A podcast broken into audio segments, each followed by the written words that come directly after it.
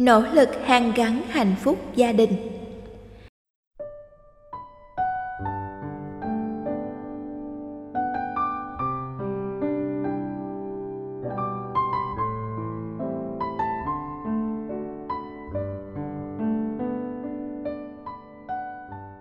Bạch thầy, vợ chồng con lấy nhau được 15 năm và có một cháu gái năm nay 12 tuổi. Chúng con ở chung với gia đình, nhà chồng nhưng bố mẹ chồng không hợp cả hai vợ chồng con nên thường xuyên có xích mích. Sau một thời gian sống cùng, ông bà đề nghị ngăn đôi nhà và ăn riêng. Lúc ấy con đã phản đối cực lực chuyện đó, nhưng bố mẹ chồng và cả chồng con cứ nhất quyết làm như vậy cuộc sống của chúng con trôi đi yên ả không có vấn đề gì lớn bỗng cách đây vài tháng chồng con thường xuyên đi qua đêm, vào dịp cuối tuần không về nhà. Anh ấy nói là đi làm ở tỉnh xa. Nhưng điều đáng nói là từ chỗ rất yêu thương và chăm sóc con. Con muốn gì anh ấy cũng chiều. Thì giờ đây, chồng con quay ngoắt 180 độ. Liên tục nói xấu con với họ hàng bên ngoài, nào là con không hiếu để bố mẹ anh ấy và những chuyện vụn vặt khác trong cuộc sống mà con không bao giờ ngờ tới như lời ăn tiếng nói, nấu cơm, đổ rác. Con đã nói với chồng con là từ trước em đã không đồng ý chuyện ngăn nhà với bố mẹ, nên giờ hai vợ chồng sẽ nói chuyện với ông bà để ngăn vách ngăn sửa lại nhà cửa. Nhưng con có linh cảm rằng cốt lõi của vấn đề không ở đó. Chuyện với ông bà chỉ là cái cớ, con nghi ngờ chồng con có người đàn bà khác và cứ cuối tuần lại đi qua đêm với cô ta. Con phải làm thế nào đây? Mong thầy hãy chỉ cho con con đường sáng. Con cảm ơn thầy nhiều. Hoàng thị bạch mai, thành phố hồ chí minh. Đọc những dòng tâm sự của chị, tôi thấy cốt lõi của vấn đề của chị không nằm ở chỗ chị có linh cảm rằng chồng chị có người đàn bà khác hay không.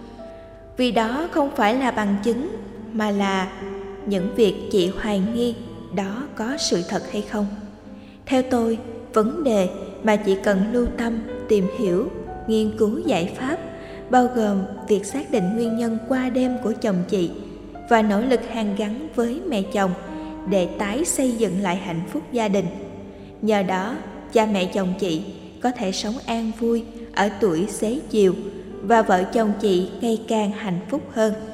Việc chồng chị thường xuyên qua đêm cuối tuần.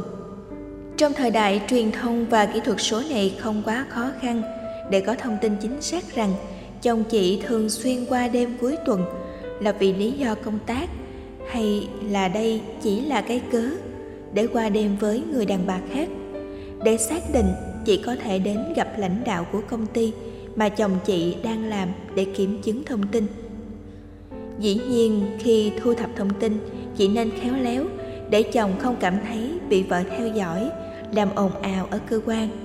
Thông thường, khi cơ quan phân công việc cho nhân viên, thì có giấy phân công, lịch làm việc, nội dung công việc, tiền trợ cấp công tác, các biên lai, khách sạn ăn uống để thanh toán tiền với cơ quan. Nếu cơ quan của anh ấy trả lời là anh ấy thường xuyên đi công tác thật, thì chị không nên tiếp tục hoài nghi anh ấy viện cớ. Vì sự hoài nghi sẽ giết chết tình yêu vợ chồng, nhất là vợ chồng chị đang trải qua những căng thẳng với cha mẹ chồng. Nếu cơ quan của chồng chị xác định rằng việc anh ấy thường xuyên qua đêm cuối tuần là vì được điều đi công tác, là thông tin không có cơ sở, thì rõ ràng anh ấy có vấn đề như chị chia sẻ. Ngay cả trong tình huống đi công tác thật chị cũng có thể kiểm tra để biết rằng ngoài mục đích chính thức này, chồng chị có bóng hồng nào khác ở nơi đến công tác không? Trong thời gian chồng chị đi công tác ở tỉnh xa, chị khó liên lạc được với chồng, thì chị nên khéo tìm hiểu để phòng hờ những bất trắc có thể xảy ra. Chẳng hạn, chồng chị lúc nào cũng đưa ra lý do bận họp, bận tiếp khách, bận làm việc riêng, điện thoại không liên lạc được điện thoại bị hư, điện thoại không reo. Để điện thoại trong phòng đang công tác ở bên ngoài.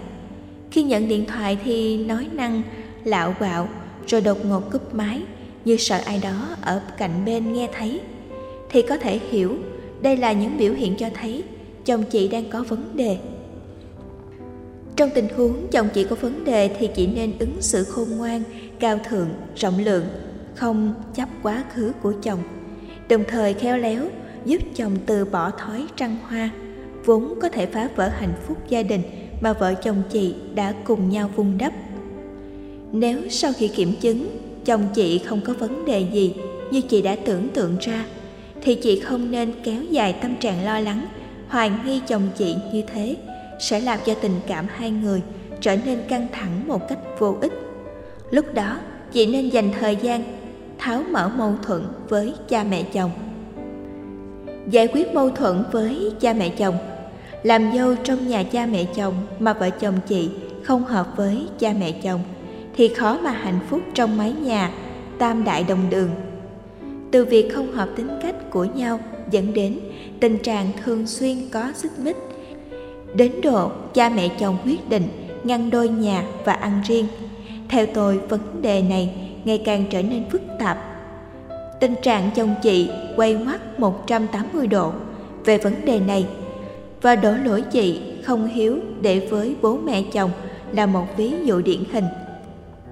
Khi gốc rễ bất hòa trong gia đình chưa được giải quyết, dứt điểm, cái gọi là không có vấn đề gì lớn, chỉ cần một tác động nhỏ, từ bên trong hay bên ngoài cũng làm cho vấn đề không thể trôi đi yên ả có lẽ phản đối cực lực của chị về vấn đề ngăn đôi nhà và ăn riêng giữa cha mẹ chồng và vợ chồng chị đã chưa đủ độ chính của sự khéo léo, cần thiết để vấn đề mâu thuẫn trong gia đình được lắng dịu và kết thúc.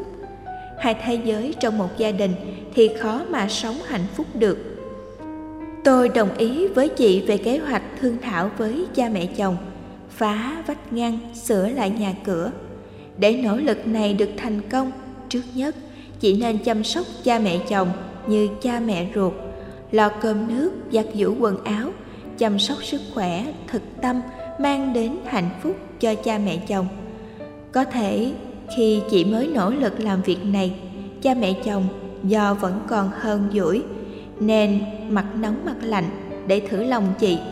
Chị hãy thực tập kiên nhẫn với mục đích làm thế nào để trong mắt cha mẹ chồng. Chị được đánh giá là dâu thảo và vợ hiền. Khi chị đã thành công trong việc làm cha mẹ chồng thay đổi, nhận thức tích cực về chị, lúc ấy lời thỉnh cầu, phá vách ngăn, sửa lại nhà cửa mới dễ dàng được cha mẹ đồng ý. Mới dễ dàng được cha mẹ chồng đồng ý. Trước mắt, nếu chị không bất hiếu với cha mẹ chồng, thì chị đừng nên bận tâm về những lời nói xấu với họ hàng, rằng chị không hiếu để với bố mẹ chồng và các chuyện vụn vặt khác. Dù người phát ngôn đó là ai, đó là chưa nói đến tình trạng tam sao thất bản mà trong hoàn cảnh lấn cấn hiện nay của chị. Những điều này dễ làm cho người trong cuộc càng rối rắm thêm. Những việc nhỏ nhặt như lời ăn tiếng nói, việc nấu cơm, đổ rác đều có thể dẫn đến tình trạng ghi điểm hay mất điểm trong mắt cha mẹ chồng và chồng.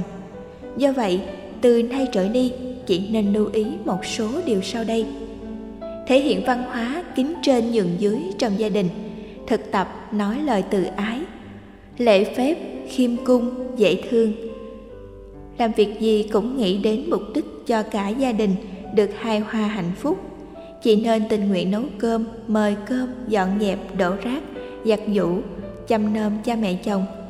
Chị cố gắng làm tất cả việc tốt có thể để làm mới mối quan hệ cha mẹ chồng và nàng dâu.